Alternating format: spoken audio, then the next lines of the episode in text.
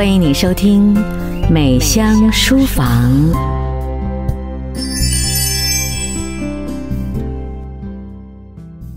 美香书房的听众朋友，你好，我是美香，也是伊娃。今天想跟你分享的一本书叫《比尔盖茨的竞争优势》。当然，这本书出版的时间是比较早期了，那是在二零零三年四月出版的一本书《比尔盖茨的竞争优势》。但是呢，我觉得他从不同的角度来分析比尔盖茨，他总共用了几种角度来分析呢？在这本书上面，他有分成刘强太弱，适者生存；科技为先，脑力制胜；我行我素，天马行空；择优而任，任人唯贤；以人为本，团队至上；高瞻远瞩，见先为妙。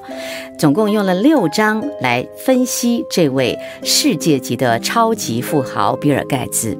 我觉得无论他用哪一种方法来分析一个超级富豪，或者是智慧超人等等，很重要的，我们来看看他在里面所举的例子究竟有哪一些，让我们认定他们是和别人不一样的。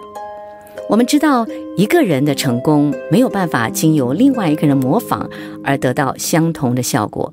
所以，我们常讲经验值只是用来参考的。如果说你想完全的模仿，这里面还包含了很多人的智慧判断、个人的价值观、个人的思维高度。所以，并不是说哪一个人的成功，你完全照着他的方法就会出来同样的结果。那从这个角度来说的话，那为什么我们还需要读这本比尔盖茨的竞争优势呢？就是每个人都有自己的智慧。当你看到前人的经验、前人的故事、前人的发展历程，你会有自己的思考方法、自己的看法、自己的角度。最珍贵的是，这三样东西结合在一起，当你在看别人的故事的时候，可以找到自己的成功道路。或者你不能找到成功道路，至少你可以避免失败得太严重，而没有办法再东山再起。这本书上是这样写的：比尔盖茨的名字多年来一直和财富连在一起。与所有超级富豪一样，比尔盖茨的财富一直是人们谈论的焦点。在微软自己出版的百科全书里，有一条解释威廉·亨利·盖茨三世，这个是比尔盖茨的全名，叫做威廉·亨利·盖茨三世。是怎么样来解释呢？他说，盖茨的大部分成就在于他有能力将科技的远景转化为市场策略，将科技的敏锐和创造性融合在一起。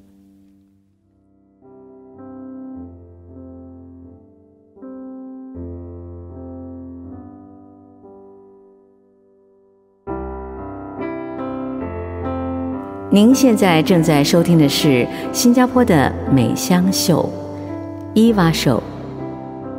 美香书房，让你的生活更美好。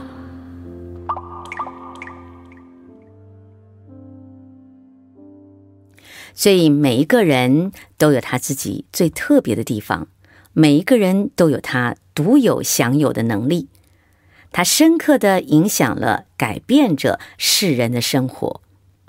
这种趋势呢，到今天为止还是有增无减的。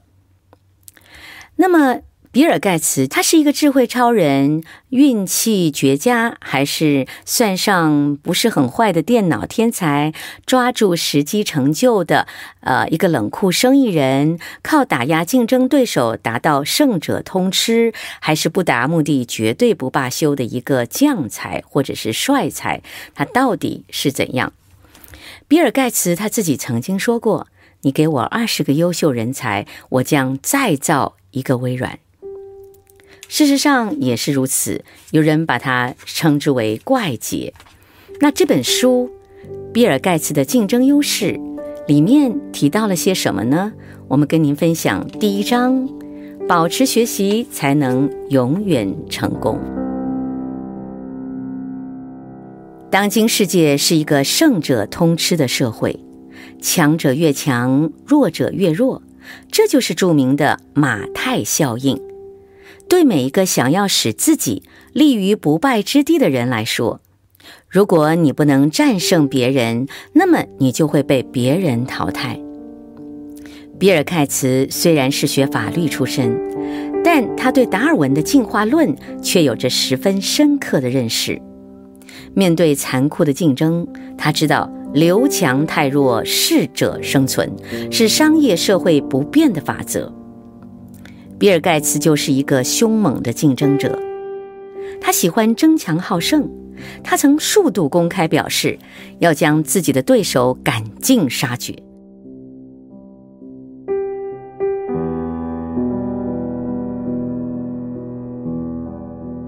据说每次盖茨谈到自己的竞争对手时，总将他们列在一起；而他的对手在谈到他的时候，总要把他单独列出来。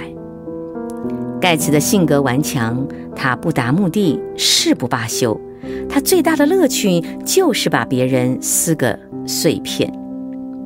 这是个人电脑通讯的编辑阿尔索普曾经这样形容比尔盖茨。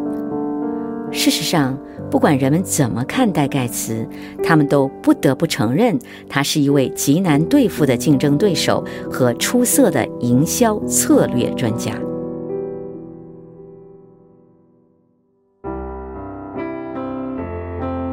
您现在正在收听的是新加坡的美香秀，伊娃秀。美香书房，让你的生活更美好。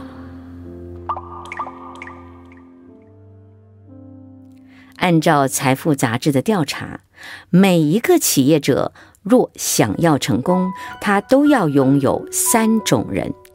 一个是梦想家，一个是商人，另外一个他们形容成混蛋，也就是大家都不喜欢的人。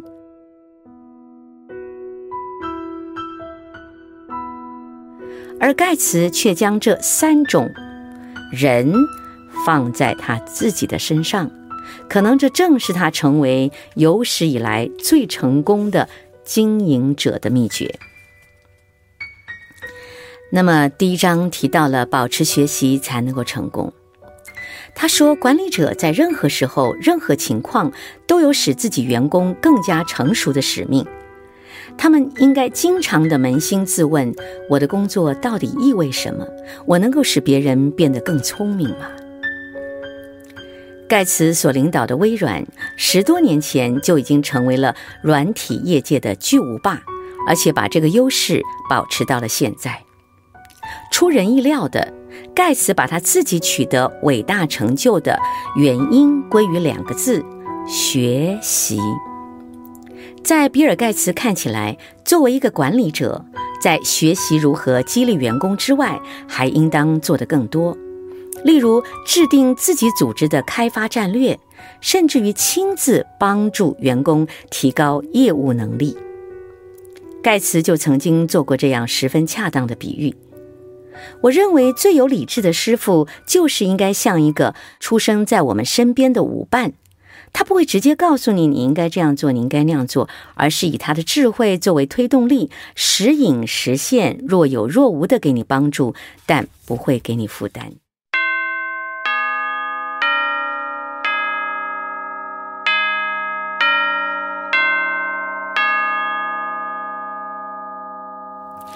深知道学习的重要性，知道该向谁学习，学习什么，这正是让比尔盖茨立于不败之地的重要经验。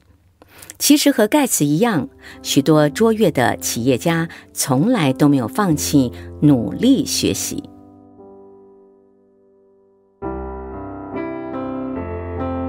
您现在正在收听的是新加坡的美香秀，伊娃秀。美香书房，让你的生活更美好。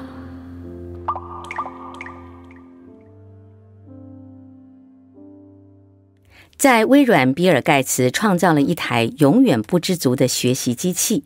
他认为，只有学习才能作为一个学习型组织的标记。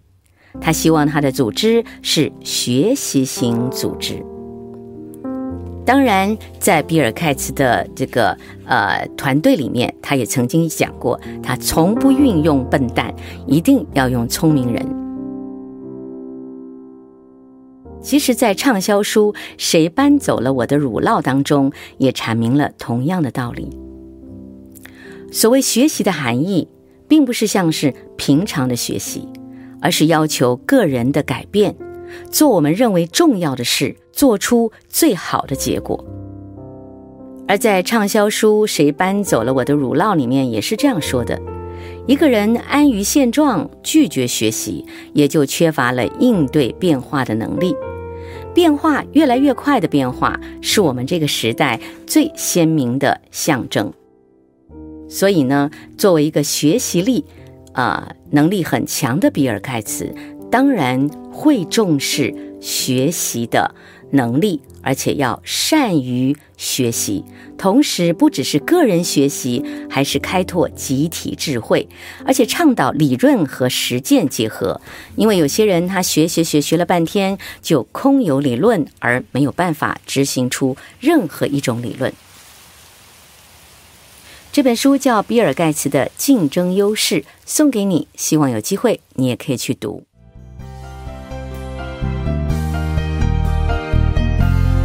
美香书房，谢谢你的收听。美香书房，让你的生活更美好。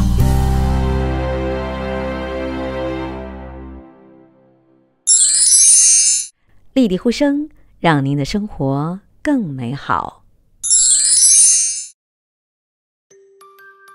一个让孩子爱上学华文的节目，一个让家长知道怎样帮助孩子学习华文的节目。一个陪孩子一起复习功课的节目，